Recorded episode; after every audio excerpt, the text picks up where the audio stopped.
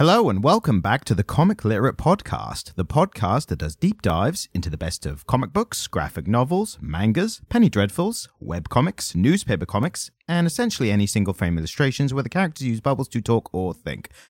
I thought I was going to get through that a little smoother, and I realized I still didn't have the breath at the top to make it. There's always a breath in the middle. Yeah. I was trying to avoid it, and then I got three quarters. And I was like, no, you needed that breath in the middle. But back to the intro, where I am your host, the soon-to-be known as Comic Stan, and with me as always is my ostentatious co-host, it's Jamie. I resent ostentatious. Well, on I can't think of the word. On a theological level, or on a ethical level, morals level? I don't think I'm that ostentatious. I mean, I've seen the way you dress sometimes. It's not all the time, but you've sometimes dressed a little ostentatiously. What? In reference to what? You wearing like a tweed suit the other weekend. Yeah, that's just a suit. It's a little ostentatious compared to the normal suit. It wasn't a whole suit. I'm not saying you're Elton John in like the full, like sparkling garb. You fucking wait until you get married. What? And then you start waiting. It wasn't gay marriage, the Elton John. It was just marriage in general. I'm gonna turn up to your wedding dressed as fucking Liberace. I mean. Well, then we'd be wearing the same thing and that'd be rude. So can't upstage the groom. No, of course not. Exactly. So we are back in the house again with another episode, which is going to be slightly different this time because we are going to double back on a previous title for the first time. We are going to talk a little bit about the ending of the Darth Vader comic we did last week. Yeah, because neither of us had finished reading it. No, but I think we got a decent way through to give like a good, like deep dive of the comic. We did almost an hour just talking about it. So we got there. And it was a great comic because we had so much to talk about having not even finished it. I think that was a testament to it. I think once we finished it, it redeemed Aphra's character for both of us, didn't it? It definitely did for me because I had higher qualms with it. But we'll get into that soon. I don't know if we'll do that before or after the main title, but also that's going to be quite a contrast in how we talk about that because we'll get into it. It sounds like we're already into it. Well, do we want to touch some corners first? That's probably the worst way I could have put it. Touching corners. It sounds like the opposite of touch grass. It's like stay indoors, like touch the corners of the room, kind of thing. Do you have a corner? I didn't watch any films the last week, but I did watch something which I can talk about a little bit. I watched one of the new episodes of Ted Lasso. Have you seen Ted Lasso? No. So Ted Lasso is an interesting one for me. It's I think created by and kind of showran by the guy who did Scrubs back in the day. Yeah. So it's made by an American, but it's a show about a British football team. Cool. So the general premise of it is there's a American football coach, so American football, who gets brought over to coach a British actual football, soccer for the Americans, but a British football team. But what's interesting about it, obviously, there's a bit of culture clash with the American and the British, but the actual American character played brilliantly by Jason Sudeikis. He is the most positive, upbeat, American. Friendly character. Yeah, but even more American than Americans. And what it is kind of, it is about how a bright, positive influence on these other characters' lives and how that kind of reaches out to other people and brightens their lives a bit. Kind of gets like the angry British. What's a good word for that? The kind of gamma face kind of culture of British, Do you know what I mean? I know exactly what you mean. Just the general Britishness. Britishness, yeah. The curmudgeonness British. The malaise that we all experience. Exactly. He kind of brings everyone up a little bit. But what's interesting is... I don't think we need or want that over here, mate. Well, here's the thing. So it's not just that, because the character is quite three-dimensional as well. He's got his own shit, right? There's a reason he is as upbeat as he is, and it doesn't mean everything's great for him because he does go through a lot of shit during it as well.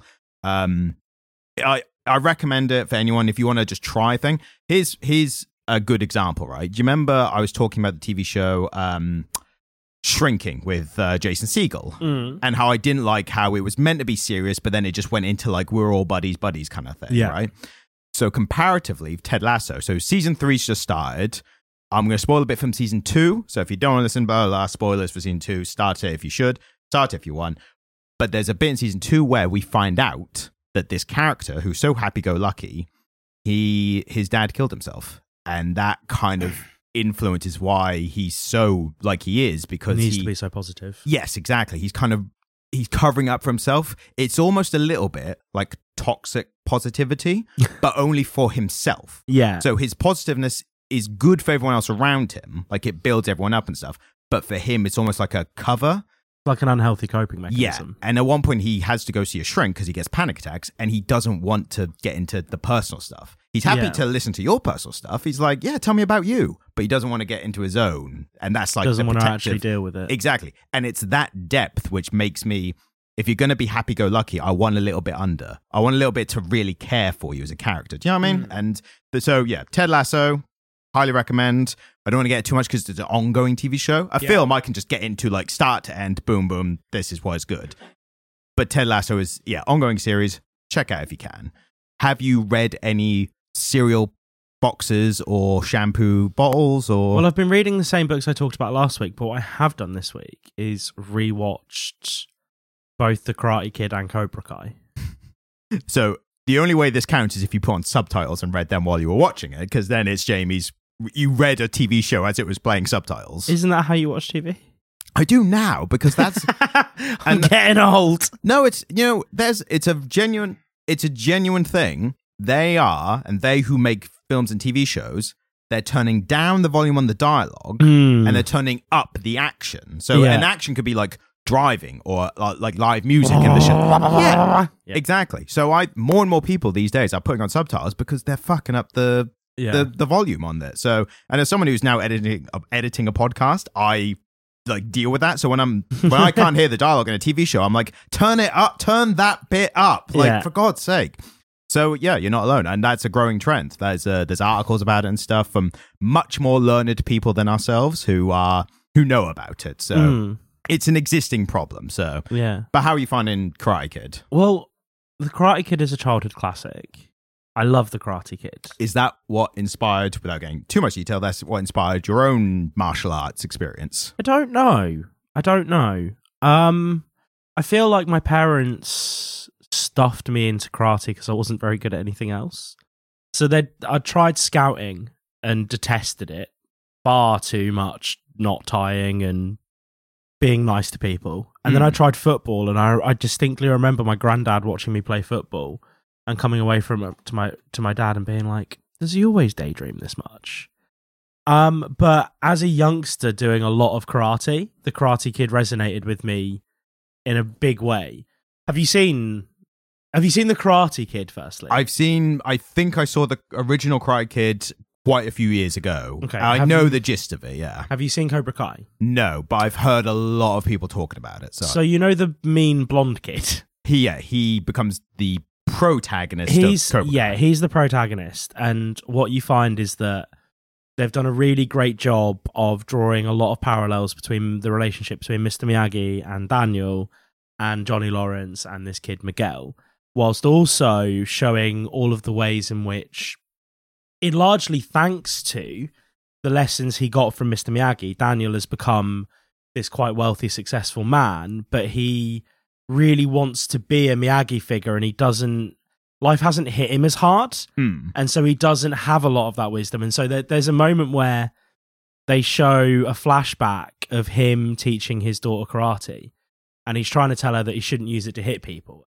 He says, karate always here, never here. He points at her head and her belt. Right. Which you're like, if you're familiar with The Karate Kid, you'll remember that's when Daniel asks Mr. Miyagi, when do I get a black belt? And Miyagi says, the karate's always in your head and your heart. It's never in the belt. And he tries to just like reuse Miyagi's wisdom, but it doesn't come off right because it was situational. These were just brilliant things that this man was saying to him. And so it's really fun watching Daniel LaRusso's character unravel a little bit while you watch Johnny Lawrence kind of go on this journey from being a deadbeat to finding a bit of purpose in teaching these kids. And obviously at the end of, at some point in The Karate Kid, you find out that Miyagi had a lot of struggle. And, he was an Okinawan soldier who fought in World War II and lost his wife. And it was all quite you know, life was quite challenging for him. And so, yeah, it's been really fun. And it's also just full of rad 80s rock songs and big karate fight scenes. And it's very camp and it's very stupid, but also quite heartfelt. It sounds like it does a good job of not only referencing, but almost homaging the originals, but also recontextualizing them in this new story. Yeah, it's so great. And the bullying in The Karate Kid is quite surface level. It's, you know, physical altercations and the kind of bullying that you experienced in American high schools in the 80s. But with this being made in, what, like, I think it came out, it might have even come out in 2020. It might even be a pandemic one. Yeah, probably. Yeah. The bullying is all like cyberbullying and really insidious and really tough to watch. Mm. You know, you're seeing people like you're seeing cyberbullying and you're seeing bullying move into this new realm. And I thought that was an interesting difference. And it's so great to finally have. I mean, it's ruined The Karate Kid on some level, because while you're watching The Karate Kid, you now know that Johnny Lawrence has this awful home life and that's why he's acting out. And it makes him a much less effective antagonist. And then because you've seen the way it all went down from his perspective, you're also looking at Danny going, "You're a dick." Yeah. And one of the few things I do know about this whole thing, which I think speaks to what you're now saying, is the ending of the original Karate Kid film. A lot of people have taken issue with the ending for decades now, because the move that the bad guy uses to sweep the leg is a legal cry move, whereas the kick that, is it Danielson? Yeah. That he uses, the crane kick, is an illegal move, and he wins it and is like the hero at the end. You've done it. So people were referencing that since the film came out till recently, and now this series coming out actually then is almost based on that contradiction at the end. Yeah. Because the guy's like, I did a legal move and I'm the bad guy because you got her and then you bloody crane kick me, which is illegal, and suddenly you're the hero. Yeah. So everyone was like, yes, finally. Like, we've been redressed the balance. Exactly. So, and it's a really interesting thing. It's almost like, it's kind of like back to Star Wars, the Rogue One answering how the Death Star had such a obvious open flaw. So it's, I do love those, like, there's probably a listicle in there somewhere, but like plot holes that were addressed decades later within franchises and stuff. I think something that's fun is that it's forced Ralph Macchio to play a more well-rounded character, Ralph Macchio being Danielson. Because do you know the other film that he was really famous for? No, I don't, actually. It's The Karate Kid, but with blues music. Right. So he is a kid learning how to play the Spanish guitar in like a conservatory, whatever you want to call it. And he meets, I think, in America, conservatory has like that meaning, and in here it's the attachment to a house. It's a glass box you put on the back of your house when you've made a few quid. Americans, write in if you have conservatories attached to your houses. I think they call them lean-tos. Really? And I think they're prominent in less affluent communities, shall we say. Well, that's all of England, comparatively. Well, yeah, fucking A. But no, yeah, Ralph Macchio essentially plays Danielson, but he's learning how to play blues guitar, and that's his journey and that's his thing. Right. And it culminates in something fucking magical, which you need to go and watch the last scene. It's a young Ralph Macchio, right, playing a Telecaster, which he's not really playing, because it is actually being played by Steve Vai, who is the person he's having the guitar battle against. Right. So it's the Karate Kid guitar battling Steve Vai. It's magical. It's wonderful. The most 80s thing you could possibly. So fucking 80s. Yeah, no, and I think, I don't know what the chronology of it was, but it was around the same time that he was in Karate Kid. Like, he hadn't aged much. Yeah, because a lot of actors have a hot minute. Yeah. They have a hot minute of a couple films, and then it's that you don't hear from them for ages afterwards. So. And then, Billy William Zabka's performance in Cobra Kai is really solid. Fair. Like, William Zabka, who plays Johnny Lawrence, puts in a great performance. I think he is the perfect 40-odd-year-old Johnny Lawrence. Like, he nailed it. He's so good at it. I would highly recommend both The Karate Kid and Cobra Kai. I would say, to be fair, I think this is our most, like, mainstream recommendations, like, you know, these TV shows that are already mega popular and everyone's already talking about, we think you should try them out. Yeah. We think you should have a look. I think there's a 6th season coming out soon. Yeah. The later seasons jump the shark massively. The TV show I just recommended, the cast recently went to the White House to speak about mental health and whatever. So it's all like, you know, this little hidden gem that no one knows about. Like, have a check out, you know? Right, should we talk Vader? Yeah, well, I was about to say, and this is a little spoiler for this episode. Mm. Do we want to eat our vegetables, or do we want the good stuff, the meat and steak first? Like, what do we want to do? We're gonna have pudding first. Pudding first, and then our vegetables, and then we're gonna eat our peas and carrots. Okay, and I've got a little crossover segue, so I'm gonna try and remember to do that. There's a sexy segue. A little bit of a sexy segue. Sexy segue. I mean, it's going to be a bit sadder when I do it, but you'll see what I mean. It's a sexy segue moment. I suppose it works Brian for us. And James. I segue sexy only to linguists and, you know, like language experts. Like, ooh, that combination of subjects or writers, I suppose. Honestly, the thing that gets a linguist the most hot under the collar is a correctly used semicolon. Yeah, I have no idea how that works. Yeah, and I've looked up. I was like, "What is a semicolon?" I read the definition. I was like, "I still have no idea what I'm doing." I don't think I could truly be friends with somebody who didn't use the Oxford comma. Wow, this is going to be awkward after this episode. Do you not use the Oxford comma? I mean, I use commas, so they might be Oxford.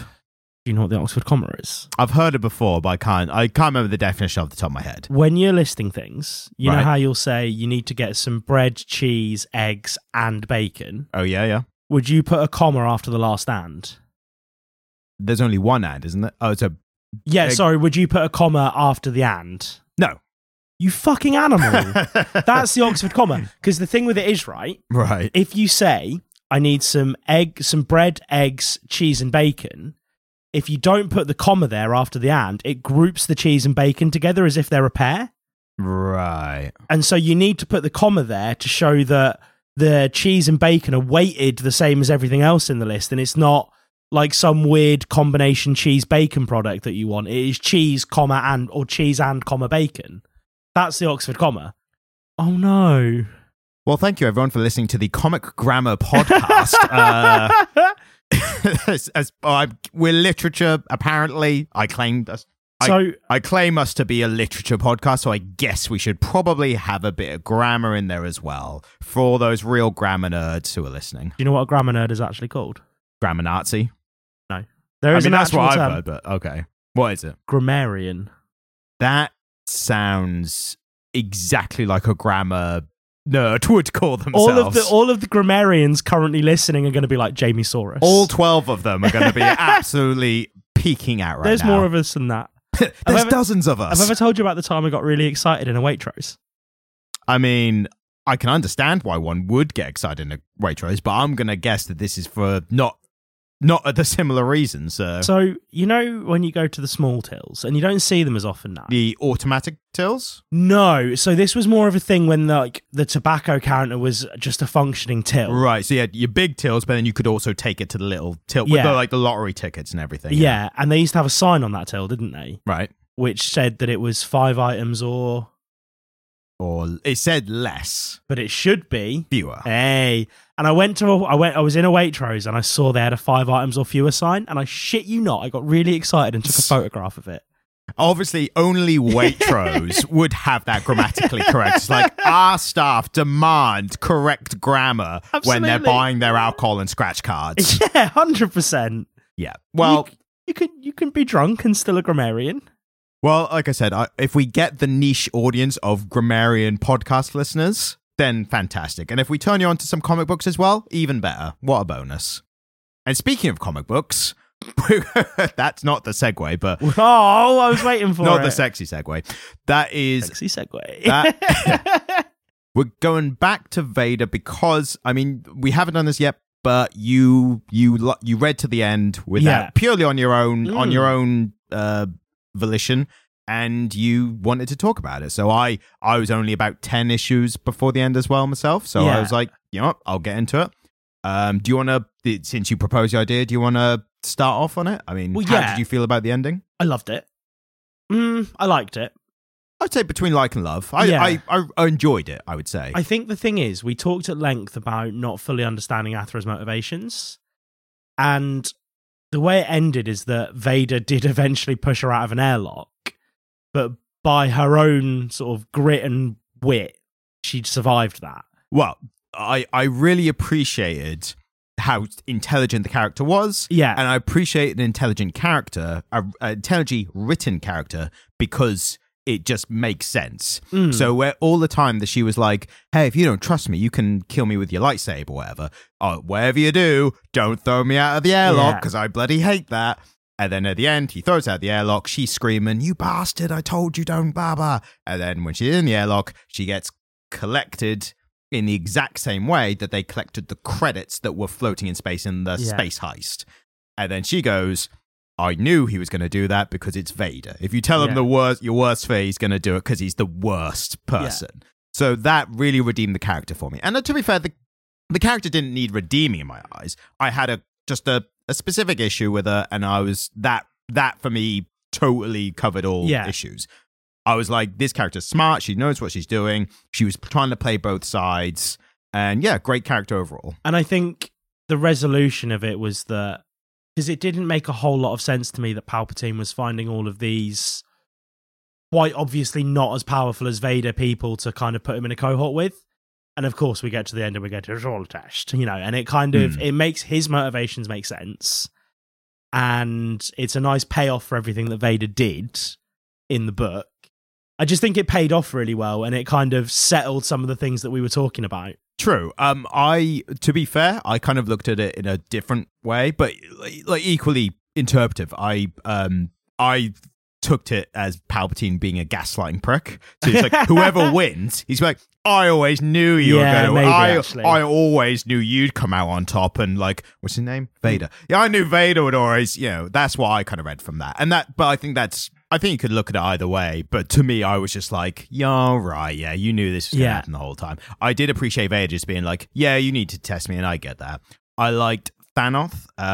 He was, in the end, I think it was a bit of a surprise, but in the end, he was a diehard imperialist. Yeah. He was literally like, I want to die to ensure the Empire is in good hands with you. He's like, I could have gotten away with it. You could have not known it was me who was doing all this. But I wanted you to kill me because I didn't want you to waste any possible effort trying to find the person who did this to you. Mm. So he was doing it to strengthen the Empire. And I was like, yeah, he comes across as a fanatic. And like that makes sense. Whereas when Aphra did it beforehand, it didn't come off as... It didn't make sense. Whereas Thanos was like, explained in very simple terms, this is why I'm willing to die for the Empire. And then, Aphra also redeemed herself. I think it tied up really nicely, like at the end where we can't remember his name, the guy with the eye, the other guy, the weird eye, the head of the fake. Silo, yes. He was like, I've got a plan. And the plan's work. He was just like, all right, but I've got this other plan. And then that didn't work. He's like, oh, bollocks, I'm going to die. So that was like a cool, like, de-escalating of like, very confident to running scared. Like, I thought there was a good gradual turn into that. Overall, glad we finished it. Yeah, really glad. Not as much to say now because, as I said, we've covered all the kind of main parts of the story. So now, what I was saying before about Aphra, I did find that in reading this week's title, I felt like I owed Aphra an apology. And I mean, I felt I owed the fictional character Aphra an apology. Because I judged her for being a bit too quippy when we were reading Vader. And after I read this week's title, I was hoping and praying to be reading Aphra's quippiness instead of this current week. I'll explain in detail. I picked a title. I thought I'll pick like a new released title so we can, do another new one. I've really taken for granted the fact that we've only really been doing good to great titles so far. Good to great comics, I'd say. This was bang the fuck average, wasn't it? Even below average. And here's the thing. And I want to get this across, because I want to get this across. I never want to do a bad comic for the sake of ragging on it. I never want to just talk shit about something that's bad for the sake of doing something that's bad. I literally picked this out thinking it was going to be at the very least interesting, because so the comic we're doing is called The Ones. It was a recently released comic created and written by Brian Michael Bendis, who is a well-known comic writer who has written a lot of the biggest titles in Marvel. It's Spider-Man. He wrote the Ultimate Spider-Man and Miles Morales, and in writing it created Miles Morales because that's where he was that was where he was introduced. But so, I mean, we both read this and I think we probably had a similar reaction to it where. I'm getting all turned around because I don't know as when we're talking about a good one, I'm just excited to talk about it. Like, so for reference, I enjoyed it so little that I got halfway through the fourth issue and decided that me taking a nap would better serve me recording this podcast than finishing the book we're talking about. Yeah, I was trying to keep my eyes open. Yeah. Worry. And again, I genuinely feel bad. Like, I feel bad so much that I almost considered not talking about it this week because I don't want to talk about bad stuff. I don't want to criticize anyone's creation that they spent time and effort, because I don't think it's offensively bad. I don't think a lot of effort was expended here, Ryan. Well, this is. I think there was effort expended in the wrong way, like in a way that I can criticize the execution. I don't feel like it's offensively bad. I don't feel like it shouldn't have been made. Put it this way: if someone reads this title and enjoys it, then good on you. Like, I'm not gonna. I don't want to shit on anyone else's time. I don't want someone to see this episode and be like, "Oh, they're doing The Ones." You know, there's an expression for that. Sure, go ahead. Yucking on somebody's yum. That's very good. I don't want to yuck on anyone's yum here. Exactly. Yeah, 100%. I think we're going to be using that a lot during this. Not only this episode, but if we get into this situation again in the future. It's from a show with Zefrank. Just to give credit to the person who came up with the expression. Yep. I don't know if you know who Zefrank is. Nope, not at all. Absolutely should. He's wonderful. But we're not here to talk about Zefrank. I would like to get into my first issue with the issues. Do you want to start with your challenge for recommending the comic without spoiling it?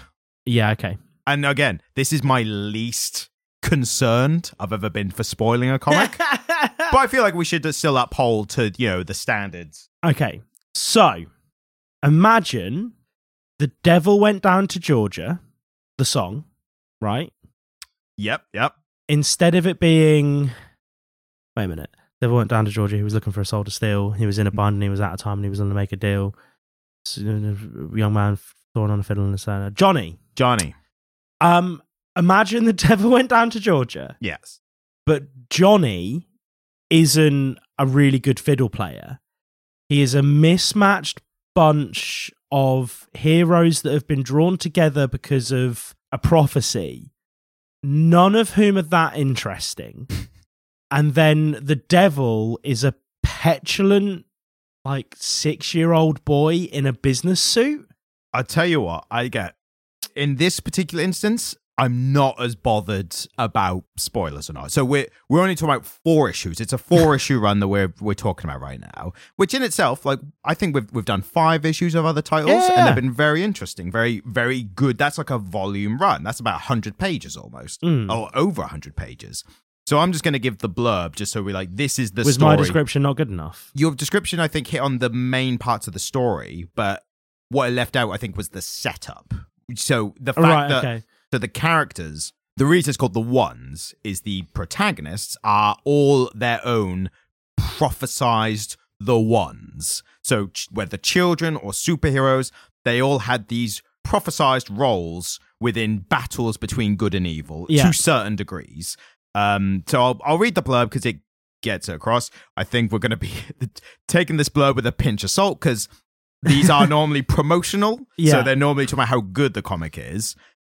So from award-winning writer Brian Michael Bendis, which I did check is correct, he has won awards, comes the next best awesome super team to end all super teams, The Ones. Every single person in every mythology that was told they were the one are brought together for the first time to defeat The One, the actual one, the real actual one. This amazing new vision is brought to life by wunderkind artist and co-creator Jacob Edgar. Now, he's who I feel especially sorry for, because I don't know him. I feel bad for, like, equally punching up to Brian Michael Bendis. Yeah. He's an established comic book writer. He's written titles that have already been award-winning and seminally received. Because I have issues with the way that comic was laid out. Exactly, yeah. But oh, me, oh, my.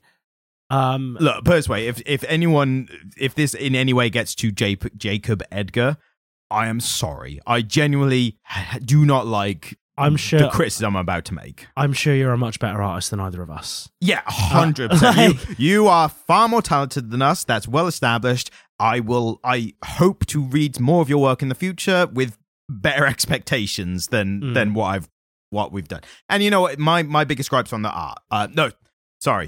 My biggest gripes are with the writing, not the art. So can we jump straight into my biggest issue with it?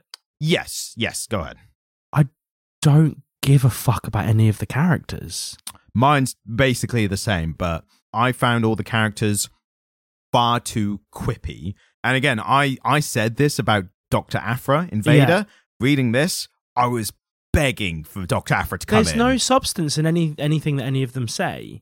And it's like, yeah, so you're introduced to this whole host of characters. I just saw as well, Brian Michael Bendis, 5-time Eisner Award winner.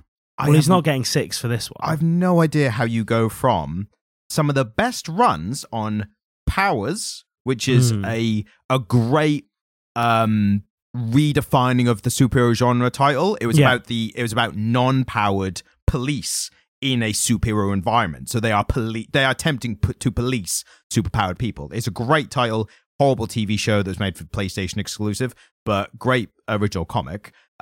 Alias, the introduction of Jessica Jones, who's a brilliant character and very well written in her first introduction run.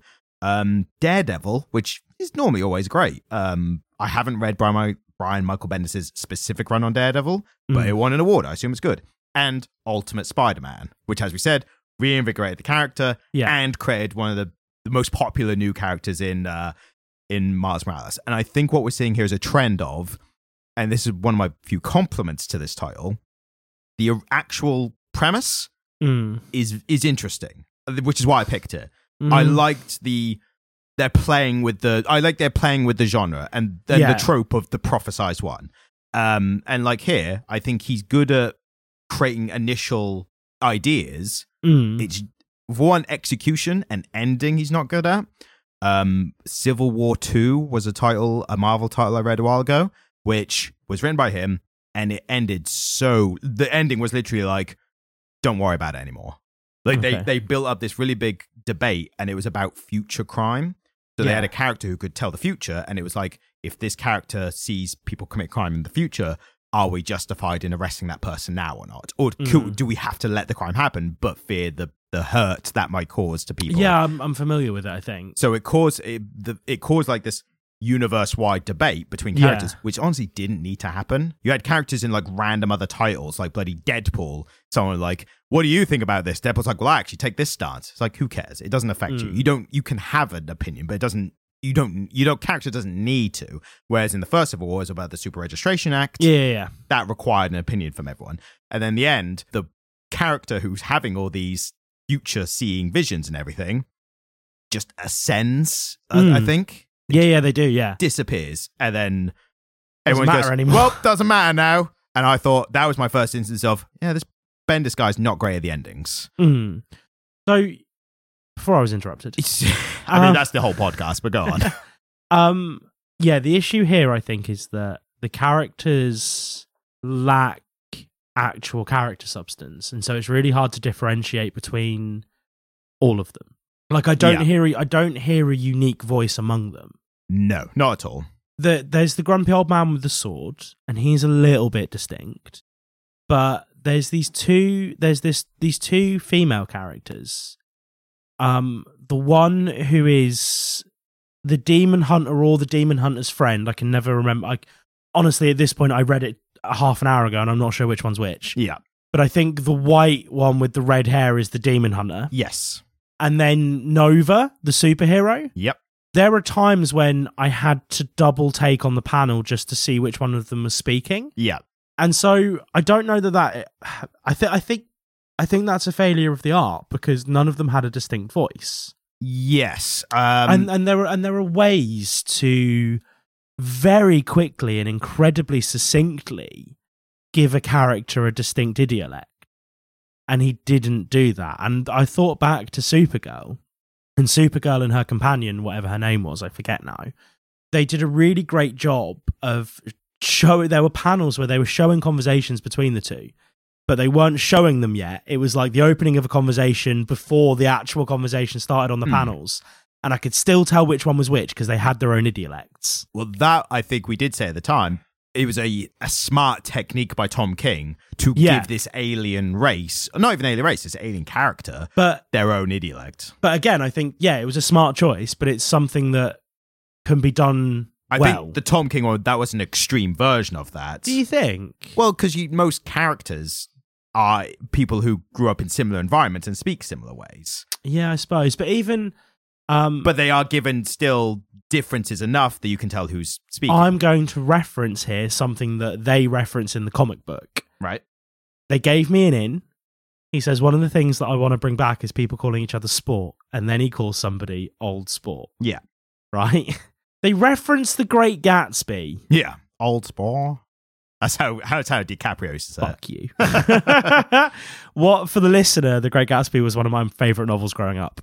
And for me, The Great Gatsby was a film I saw one time. Oh, that's all I have to say about it. You've not read The Great Gatsby, have you? I'm not the literature guy here, man. But it's one of them, you know? It's one of them. All right, once we've got the Patreon up and running, we'll do like a swapsies. Oh, can I make you read? It's only like 180 pages. I have a bunch of copies. Yes, but in response, I'll make you watch a wrestling match.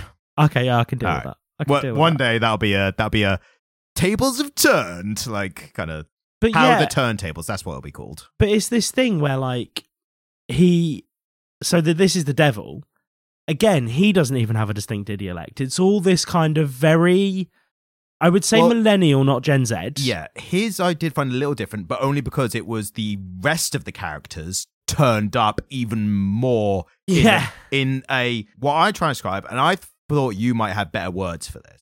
So this is my limited vocabulary trying to describe what I got from this.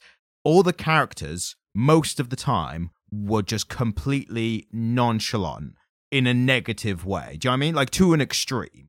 Like nonplussed, but they were generally not bothered. There was no sincerity in any of the heightened tension moments. So like if everything's casual and there's two friends, and not even friends, but just two people in a calm environment, they could be making quips and smart aleck remarks to each other all day. But when shit goes down and things start getting important, that's when the sincerity needs to come through of like, oh shit, things are happening right now. I think what you were hitting on is the fact that they were all speaking in the same idiolect. And they all had this very quippy, very sort of, I want to say like 2000 sitcom. It was kind of Whedon-esque. Yeah, Buffy Whedon-esque. That's a great way of describing it. A very Whedon-esque idiolect, which they all were in all of the time. And so it meant that he could never raise any tension because at any point something was happening, the main characters would just be like, oh, well, it's this again. There was no real sense of any jeopardy, even though Satan is literally there and the apocalypse is actually happening, and they're still just kind of cutting about like, I don't really know about this demon malarkey. Well, one thing I noticed when thinking about all this was that the only time they weren't like that was when they were angrily swearing. And that's a big issue I had with this. Yeah. The swearing was so gratuitous that it lost all meaning, to the point where it just annoyed me. And I'm someone who, like yourself, in real life, everyday situation, I use fuck like a punk, like a comma, like a comma, like, but not an Oxford comma. No, because only nerds use that. But I use it for myself and in friends, just casually, whatever. But these characters only went from either angrily swearing, and that was the closest it got to sincerity with any of the characters, to then casually swearing to each other. One character has 3 connected speech bubbles, and they say shit in each one. Yeah. And I'm like, do you have any other words to use in your vocabulary? Yeah. And it doesn't, it if you swear, like, same with the quips, with the smart aleck quips, and same with swearing, if you use it all the time, it loses all significance and meaning. Because I think there's this moment in Why the Last Man where Yorick kind of walks up to something and he sees something. There's a single beach bubble with the word fuck in it. And it's really powerful. Yes. Well-placed swearing is really powerful. But again, here it was just kind of, yeah, you're right. It was peppered through. But there was no real... There was one moment in the entire thing where I really saw a bit of character shine through one of the characters. And it was the very opening where one of them was collared in the supermarket. Yep. And people were, and there was this idiot kind of Chad guy with his collar up and his arm around his girlfriend saying, "Oh, you're the chosen one, bro. You're the chosen one." And this guy's like, "Yeah, I just want to leave. Like, please let me leave." And he's really uncomfortable. Like, I really sensed his discomfort in those panels. And then I was like, actually, that captured me. That was the first like 5 or 6 panels, and I really enjoyed it. I was like, oh, this is going to be cool. Like, this is like a take on modern celebrity memification of human beings. Like, this is interesting. And then his whole character just kind of dissolved and amalgamated with everyone else throughout the rest of the book. Yeah, 100%. And 2 things to say about that opening sequence. Firstly, I think I think we both had the similar reaction to that opening. And I think the reason is that was in close relation to the premise and not the story, if that makes sense. So the premise being the real life post-action life of the Chosen One. So after the battle with good and evil, because that's one thing I did notice and I did like, was every character was after their chosen ordeal. I would imagine that they're trying to establish a universe with this, and we're going to see everyone's backstories, and we're going to get that guy's story at some point. Yeah, because they did not mention it here. No. They did not a scoop of it. Confirm it. And it didn't feel like breadcrumbs, like, oh, can't wait till they reveal that. I was like, I don't care enough. It's just a little annoying that I don't know it. Yeah, because I would have quite happily sat down and followed that character that I saw in that moment. I would have quite happily sat down and followed their story. Yeah. The most character revelation that we get is that he smokes weed. Yes. We see him on a sofa smoking a joint. That is the only real character revelation we get about any of them. And even that, I was kind of like, they having a meeting, and then like they're talking about really serious stuff, and he's like, "Oh, I'm just going to casually smoke my marijuana in here with everyone." Yeah. And it didn't even fit then. And what would have been interesting was seeing his life kind of in the style of previous title we reviewed, Public Domain. Imagining that kind of everyday life in relation to this larger story that's previously happened and is still affecting his day-to-day life. Whereas instead, he just then got thrown back into a trope-ridden, stereotypical... And it's meant to be for parody. That's the worst part. It's meant to be parody, satirical of this prophecy-based whatever, but it's so detached from that premise.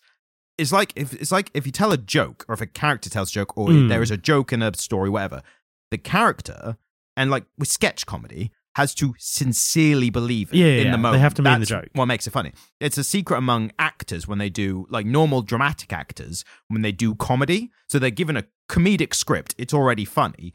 And they say the first thing is, don't try and make it funny. Act it sincerely. Was that Bryan Cranston who said that? I think I've heard it. I think from a few places, but I think he did as well. Yeah, but he was like, yeah. I think that he's had similar advice for sure, and also that comes back to it because one of the lines that I thought was the most cringe line I think I've ever read in a comic book was the Satan character himself at the end.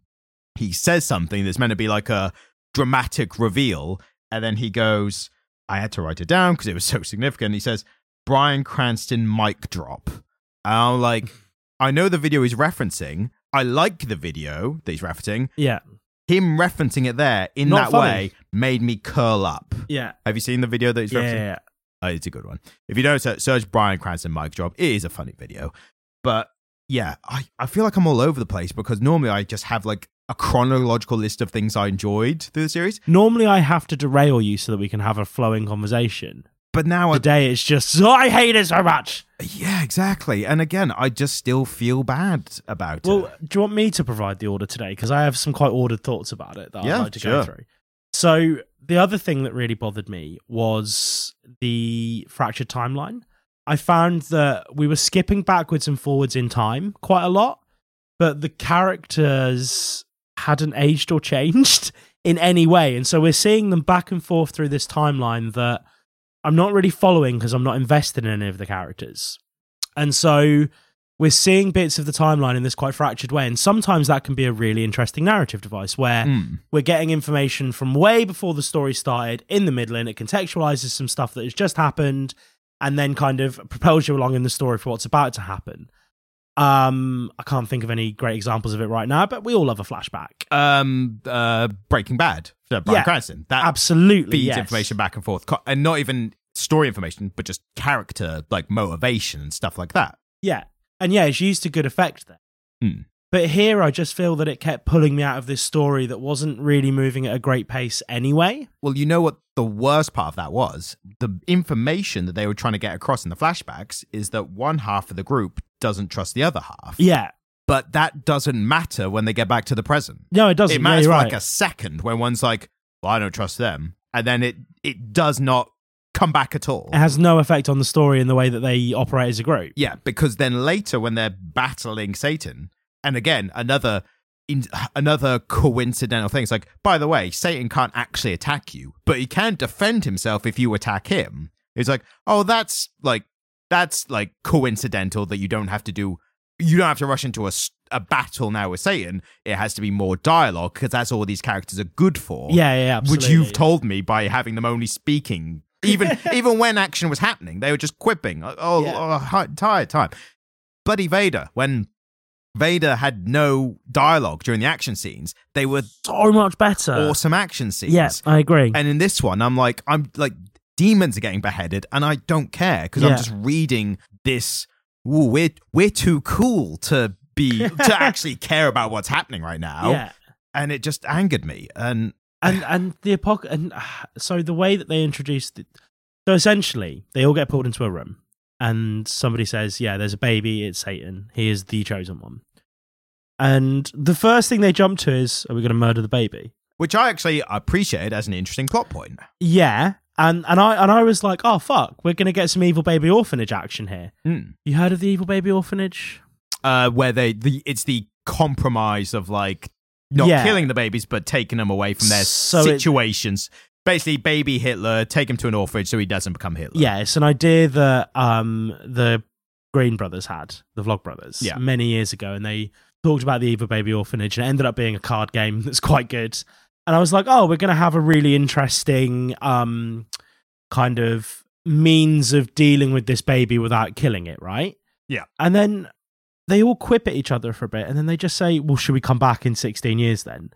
And then it kind of cuts to 6 years later, and they're all like, "Oh, well, that was wrong." Oh, again, it's the apocalypse. Another quit. Yes, like there was no insidious creep of the apocalypse. There was no demonstrating how hard this is for humanity and how devastating it is.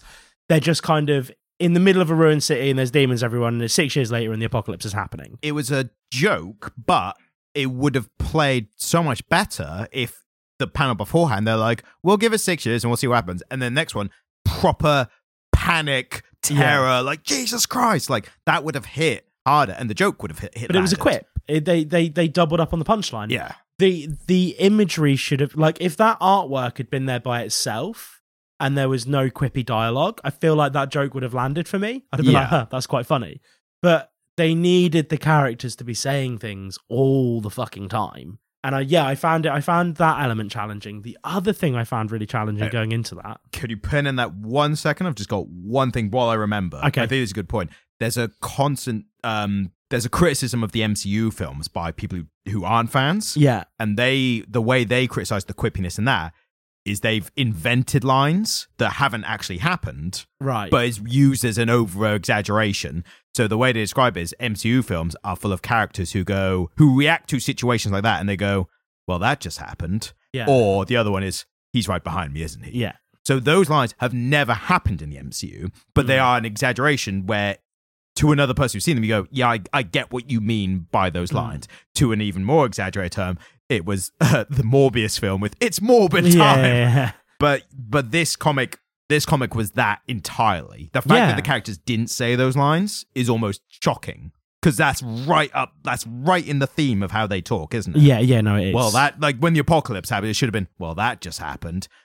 But yeah, so I just had to get that out because I thought, like, I need to, while I remembered, because I think I forgot it earlier. Your other issue was? The layout. Yeah, see, I would think I was so distracted by the lack of quality dialogue that I didn't even focus on the layout. So... We've talked a bit about how we really like classic page layouts. Full pages, rule of thirds, horizontally. This comic book would break the panels down into these tiny little panels that all could have been half a page and squish them all together. And I found that I was having to squint to read the vast blocks of dialogue I was seeing. Like, there was a lot to... Because it was so dialogue rich... And they were really squeezing it into these tiny panels. It made it scan really badly. Yeah. And I was struggling to read it. Like, I genuinely physically struggled to read this comic book. And that should not be the case in such a visual medium. Yeah. Like, you and I have had conversations in the past about one that springs to mind is the Logan comic books, where he's having the same fight, like, across time. Yeah. Yeah. And you're seeing these amazing page layouts where the layouts themselves are really... half of them in red. Yeah. And that how easily distinguished between them. Yeah. And so you're seeing these great page layouts where they're doing a lot of the storytelling work and they're really driving the story along. And then you get here and it's almost as if somebody just said, well, we have all of these images. We need to chop the page up. Chop it up, mate.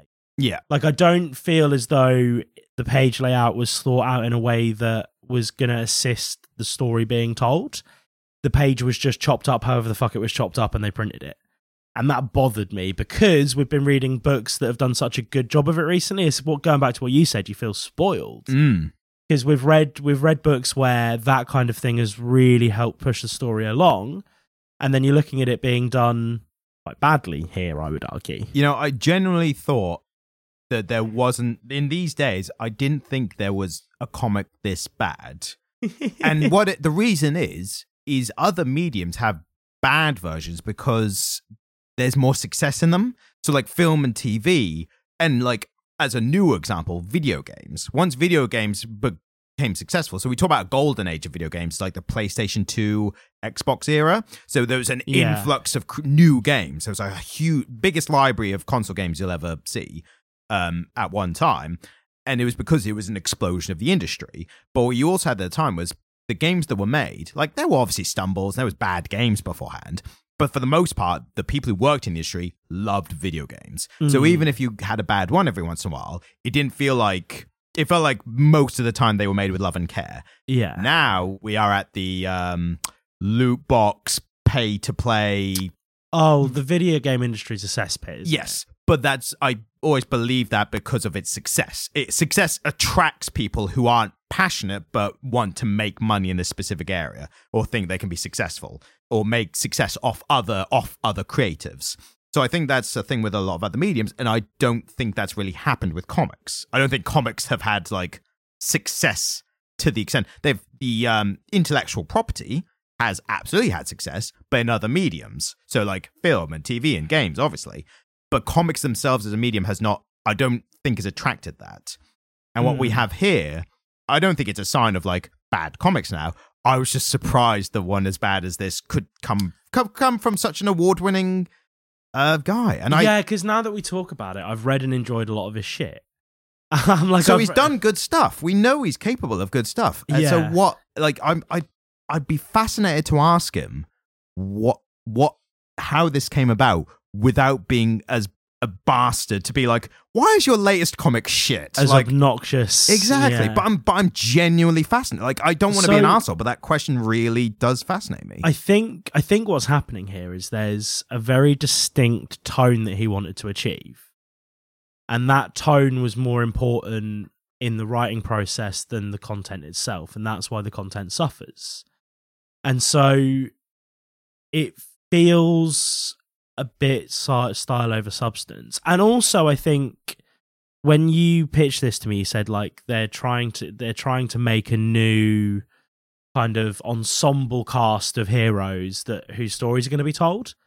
And so maybe there's a sense that actually this doesn't need to stand alone for very long because they're going to start releasing books which tie into it.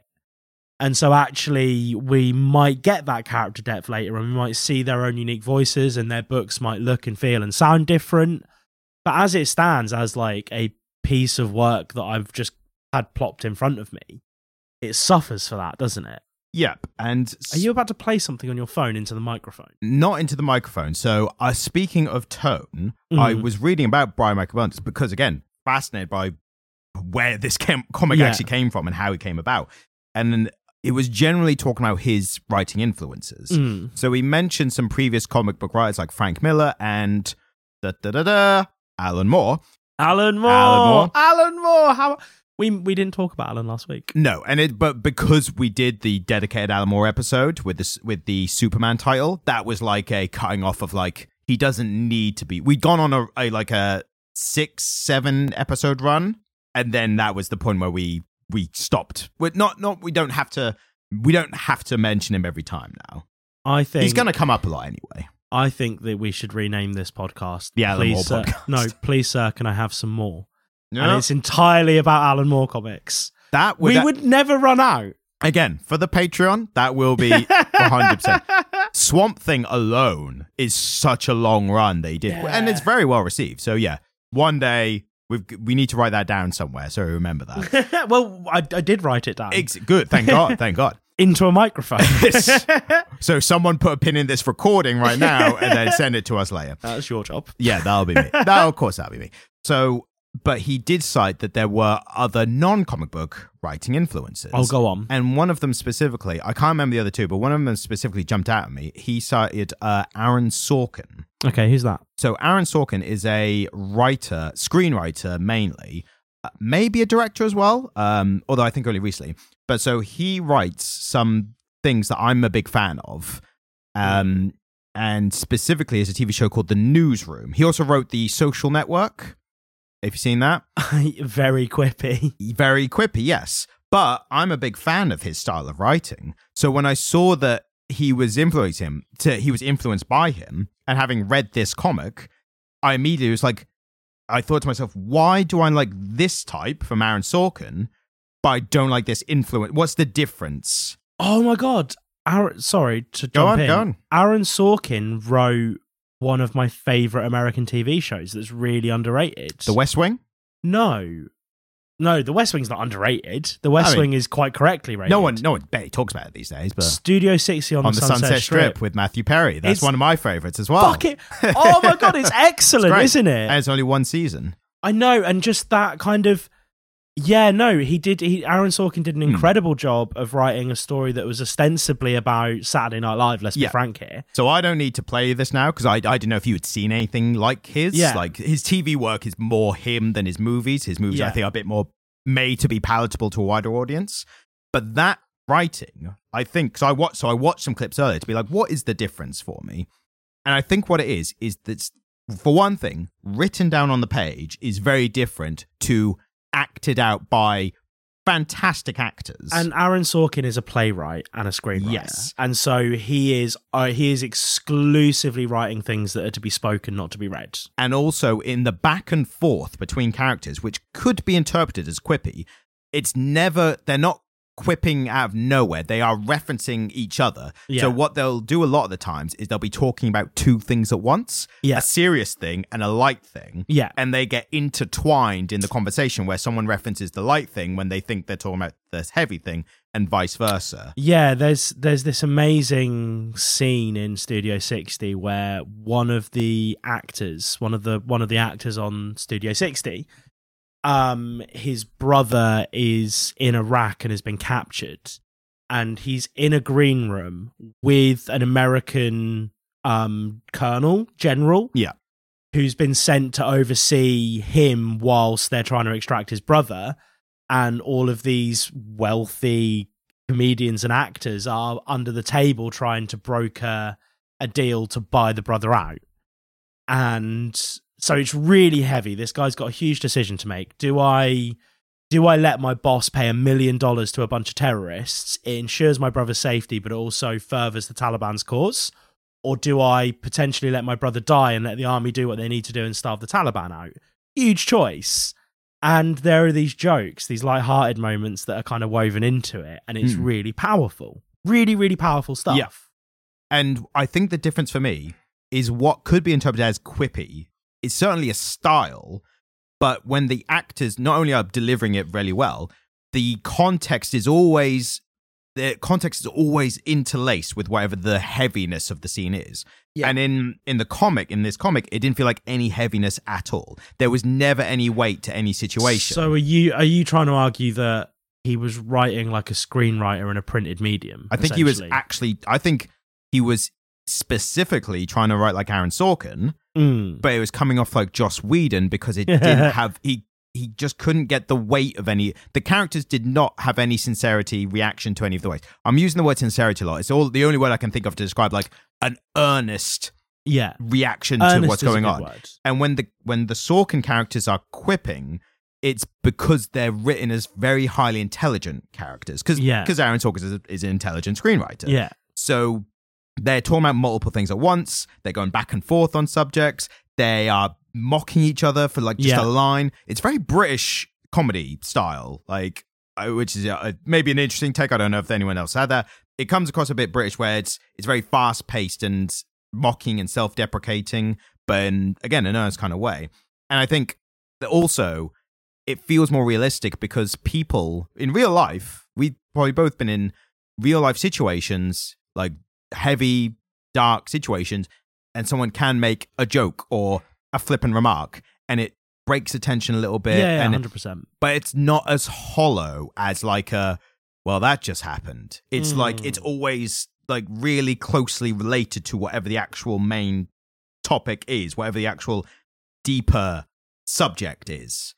And the other thing as well is we say about the written page, there is a beat and a cadence to this dialogue in Sorkin stuff. So it's performed and edited in a way where it's very fast, it's going very much in between. You have to really pay attention as a viewer, but it all makes sense. And it doesn't feel fast to be fast. It feels fast because normally the situations like Saturday Night Live copy or a newsroom, or the bloody White House, they are high tense situations. So they have to be fast and talking quick and stuff.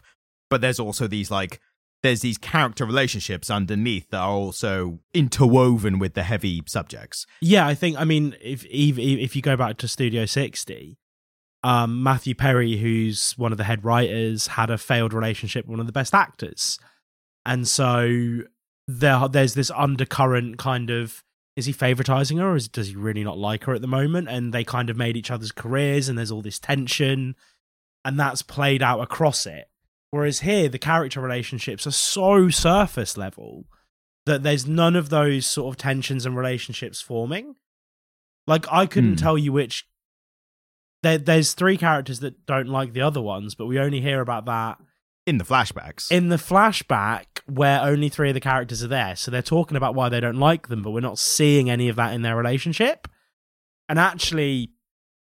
The character they're talking about not liking, they're all talking about how much of a fan of hers they are when they're together and how much they respect her and how excited they are to meet her. And you almost want to kind of grab the character and be like, you're all the same. Yeah. You all speak and act the same way. Yeah, if you don't like her, you don't like yourself either. It's a deeper message about self-hatred. I wouldn't want to be part of a club that would have me as a member. But in this case, it's like...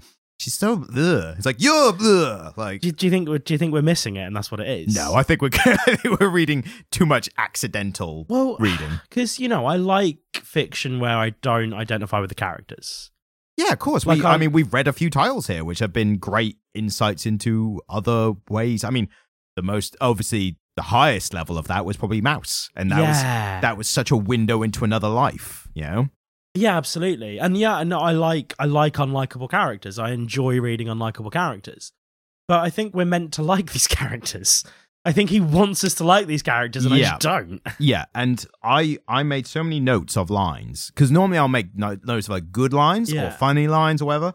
And in this case, it was just like lines I had issues with. And like one I've got here, one of the characters, when they're talking about whether they should kill the evil baby or not, is one of them said, it's a baby. It's not going to Satan out on all of us today, right?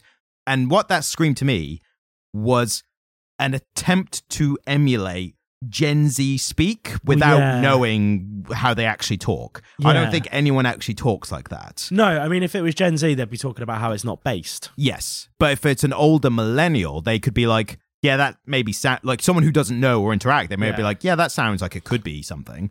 But if you're in that space at all, no one talks like that. And I think it was meant to be that, especially if these characters are meant to be young, chosen one children who are a bit older now. They're probably about Gen Z age, aren't they? Yeah. And yeah, I've got a lot of notes about stuff like that, but I now made the notes and now I feel like going through them is just going to be a depressing, like, I don't think we should. Didn't like this. So yeah, the gnome started swearing ridiculously. Yeah. For no reason. The gnome that we see precisely twice. Who talks and acts like an old middle-aged man. Yeah. Despite being a mythical creature. But then also Satan talks like bloody, what's his name? Holden Caulfield from... I don't particularly like Catcher in the Rye. Catcher in the Rye, that's it. And I definitely don't like Holden Caulfield as a character. But I think that's deeply unfair to J.D. Salinger. Salinger. I always think he's Slazenger, like the tennis rackets. As a side note, I did a book exchange with one of my... Because we would do this to each other, because we all studied literature and we all lived together. And so we would really want each other to read our favourites. But of course, we were all reading so much at the time that it was kind of hard to squeeze it in.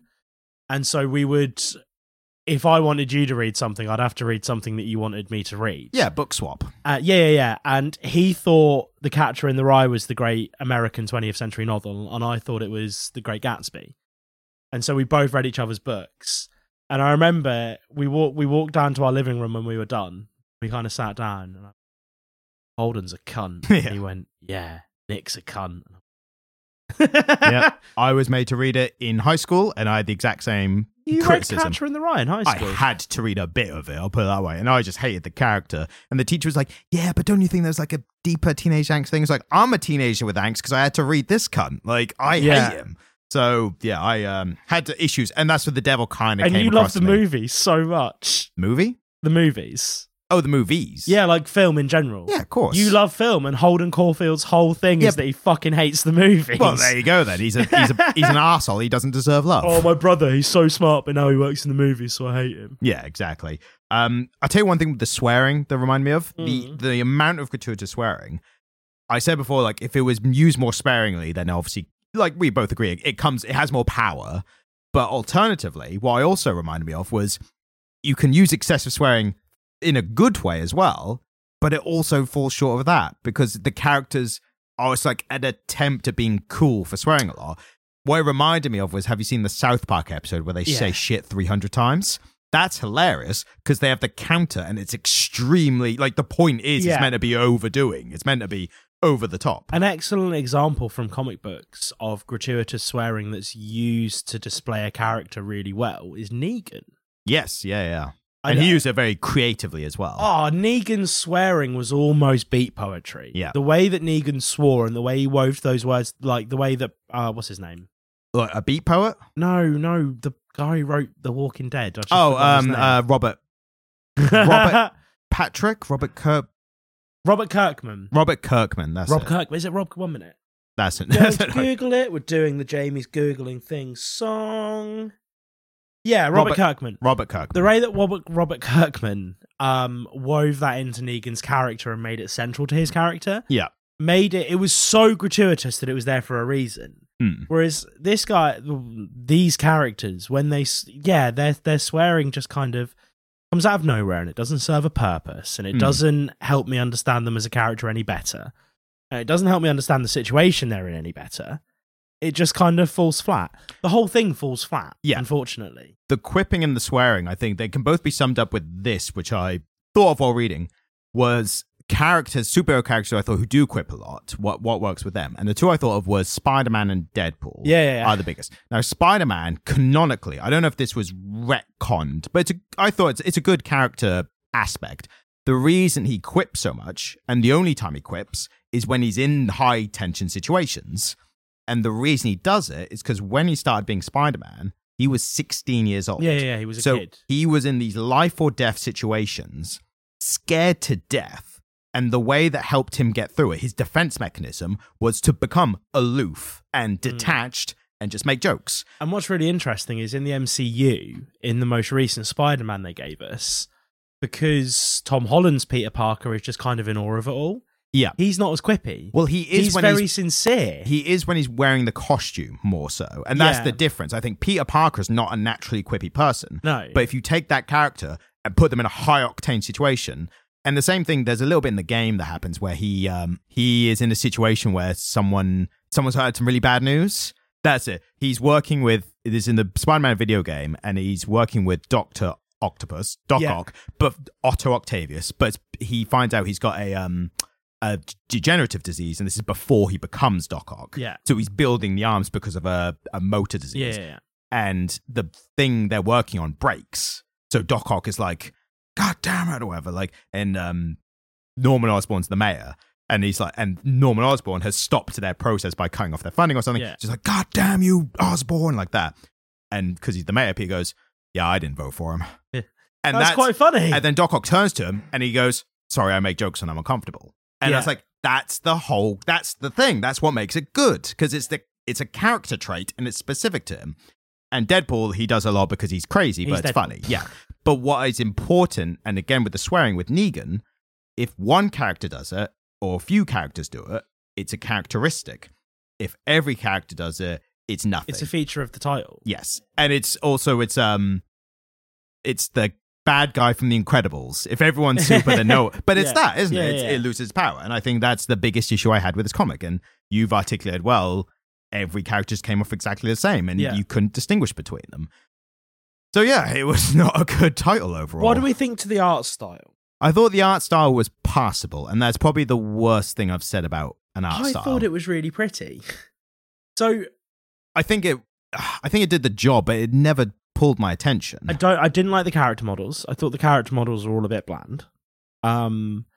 Something that really grabs me in a good character model for something like this is a good silhouette. And the only one that had an interesting silhouette was the kind of hulking bloke with the sword. Yes, he was the only distinguishing one from his silhouette. Yeah, exactly. There weren't really any great silhouettes. But again, that's not necessarily down to the artist. Like, the artists themselves might not have done all the character design. Yeah, I thought some of the bigger panels, the bigger layouts, were quite pretty. Yeah, I mean, he had a really nice sense of color. Yeah, there was a really good sense of color. I actually quite liked the character model for Satan in his little suit. Yes, but as soon as he started talking, I was like, "Oh fuck this guy!" Oh yeah, no. But I think I know what you mean. I think making the Satan either look like a miniature Jimmy Carr is how I describe him. He had a smug smirk. Yes, entire time. And I thought that was quite good character design, and I quite liked the panels that had him in it. But so the art style I thought was quite fun in places. Yeah, there was one thing I did like, and this was, if anything, this actually might be a worse thing because now it's a problem that it didn't get used more. But the gnome is talking about the afterlife for one. Yeah, and they say like, "Oh, where do most people go ever?" And he goes, "Most people's souls get chucked away." Yeah, and the guy Wilson is like, "What?" And he's like, "Yeah, most people just spend their entire lives on their phones. Like they don't do anything to be worthy of heaven or hell." And for me, I was like, that's a scary kind of thought. Like the idea that the typical fear is, will I go to heaven, the good place, or hell, the bad place? Yeah. And it's like, you could be so insignificant in your effect on the world that your soul is literally just thrown in the bin. Your net effect on the world is zero. And that kind of spoke to like, you could either be really good and go to the good place, or even still better than being chucked away. You could be really evil and at least go to hell, but you'd still exist. Like I thought that was such a smart little plot point, and it just never gets picked up again. Yeah, absolutely. And that's I think Bendis's issue here is he's got the ideas and he's got the concepts, but the dialogue and execution just completely fell flat. Do you know what it's made me want to do? Read something better? No, you know the Futurama episode where he has the violin duel with the my favorite episode, yeah. Yeah, it's made me want to watch that again. Yeah. It's made me want to listen to The Devil Went Down to Scunthorpe, which is a British punk cover of The Devil Went Down to Georgia, and watch that and watch that Futurama episode. It's made me want to watch the duel with the devil format in all of the places I've seen it handled really well. Yeah. That Futurama episode, I think, is one of the best episodes of television I've ever seen. It's excellent. Yeah, I love one of my favorite lines, and this is probably one of the lesser known lines, actually, it's kind of meme, so it's actually fun. It's Zoidberg when he's like, when Fry gets his normal hands back, he's like, "I can't play now." And Zoidberg's like, "The music was in your heart the whole time," and then he starts playing with shit. It's like, "Your music's bad, and you should feel bad." That got memed, and that's one of the better ones. You did not read the end of this title, so I'm just going to give you two things that I think you missed out on. I think you didn't get to. One is they beat Satan, because at one point they go, they beat him. So Satan he has to pick one of them to fight one of his champions. Yeah. And that will decide it. Does he pick the completely unextraordinary one? The black guy? Oh, he picks him. So he picks him because the unextraordinary one is the girl who doesn't know why she's there. Yeah, no one knows why she's there. It's never explained. Oh, so we don't get a payoff for that. No. But so what happens is he suspects picking her, but then he goes, "This seems like a trick, and I've done this number of times. I feel like if I pick you, you'll suddenly have powers or something. So I'm going to go with this guy who was a chosen one and apparently did save the world, but we never find out how." So he picks him, and then for his champion, there's like big demons in the background. It's like, which he's going to pick? And he goes, "I'll pick the girl." So his champion is the girl. So he makes it that this guy has to kill this girl to win. For them to be Satan. Right, okay. So it becomes like this, like I've got you in a corner, what are you going to do? Does he kill her? And the girl's like, "Come on, you should do it. Like, I feel like this is actually my chosen moment. Yeah. I was chosen by the devil to be his champion, but I'm chosen to die to stop him." And then they're consulting with Wilson. They're like, "What does the prophecy actually say we do?" It's like, the prophecy just says you handle it. Like, you come together and you handle the situation. Yeah. So the superhero one flies through Satan turns into a giant stereotypical Satan. Yeah. He's like, "This is my true form. I'm getting comfortable to watch this battle between these new friends," or whatever. And then the superhero one just flies through his head and kills him. Oh. And that's how they end it. Oh. It's extremely deflating. Oh. And bad. Oh. And again. So the only super was the Deus Ex Machina the entire time. The Deus Ex Machina was the friends we made along the way. Oh, no. Fuck you. You use my own words against me. But it's so deflating. Oh. It's just like, I guess we've won now. And the other point. Oh. You might want to re-angle the microphone. I know you've done out of sadness, but if we want to hear we want to hear your sadness. But for reference, guys, I just headbutted my own microphone out of the way because out of pure depression. Yeah, I'm just done. Well, and the worst part. Oh no, that wasn't the worst part. So after that, they reconvene. You know the epilogue, right? Oh, there's an epilogue. So they're all together. Yeah. I feel like we might have to make a clip out of this, but I also don't want to spoil the ending of a new comic on like YouTube Shorts and TikTok. But, fuck it. So they're in the epilogue. Yeah. And then another prophecy appears. Oh. And it says something along the lines of like, "We need you to stick together in case something else happens. Next prophecy will be incoming shortly." So like await next communication. Like mission control. Yeah. Await next communication.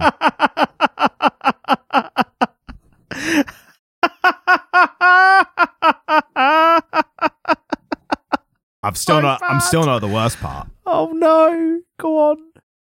So one of the characters, I think it's Babs, the friend of the demon slayer, who was the most quippy, like the highest quip to second ratio. Yeah. Highest quip to second ratio. The highest QTS of the group. Yeah. She goes, I'm pretty sure it's her. It might be one of the others.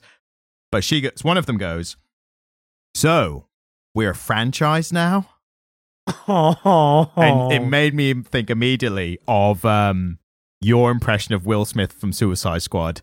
what are we, some kind of Suicide Squad? Are we some kind of Suicide Squad? Which is easily the worst impression I've ever heard in my life.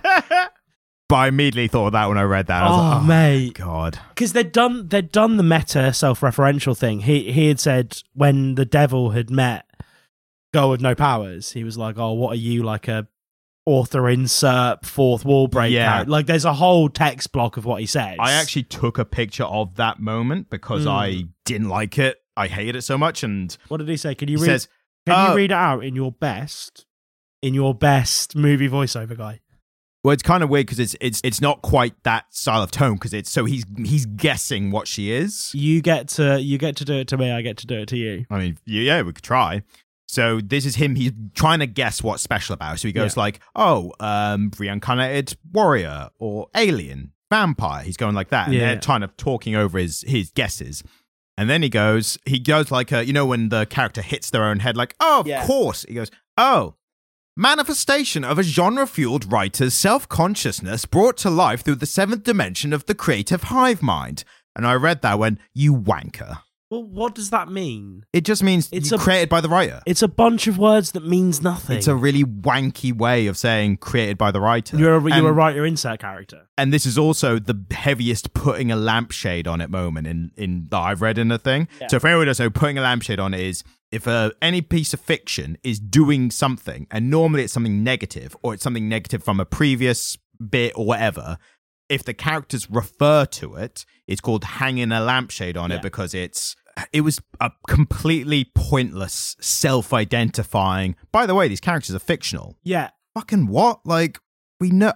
I'm trying not to get worked up about this because I don't want to hate read things to just complain about. There's enough of that on the internet in general. Yeah. There's so many creators who are literally just hate watching or hate reading stuff because hate is as a heightened emotion as loving something, so it attracts similar things. But also people like people shitting on things, so it gets even more traction online than just than loving things.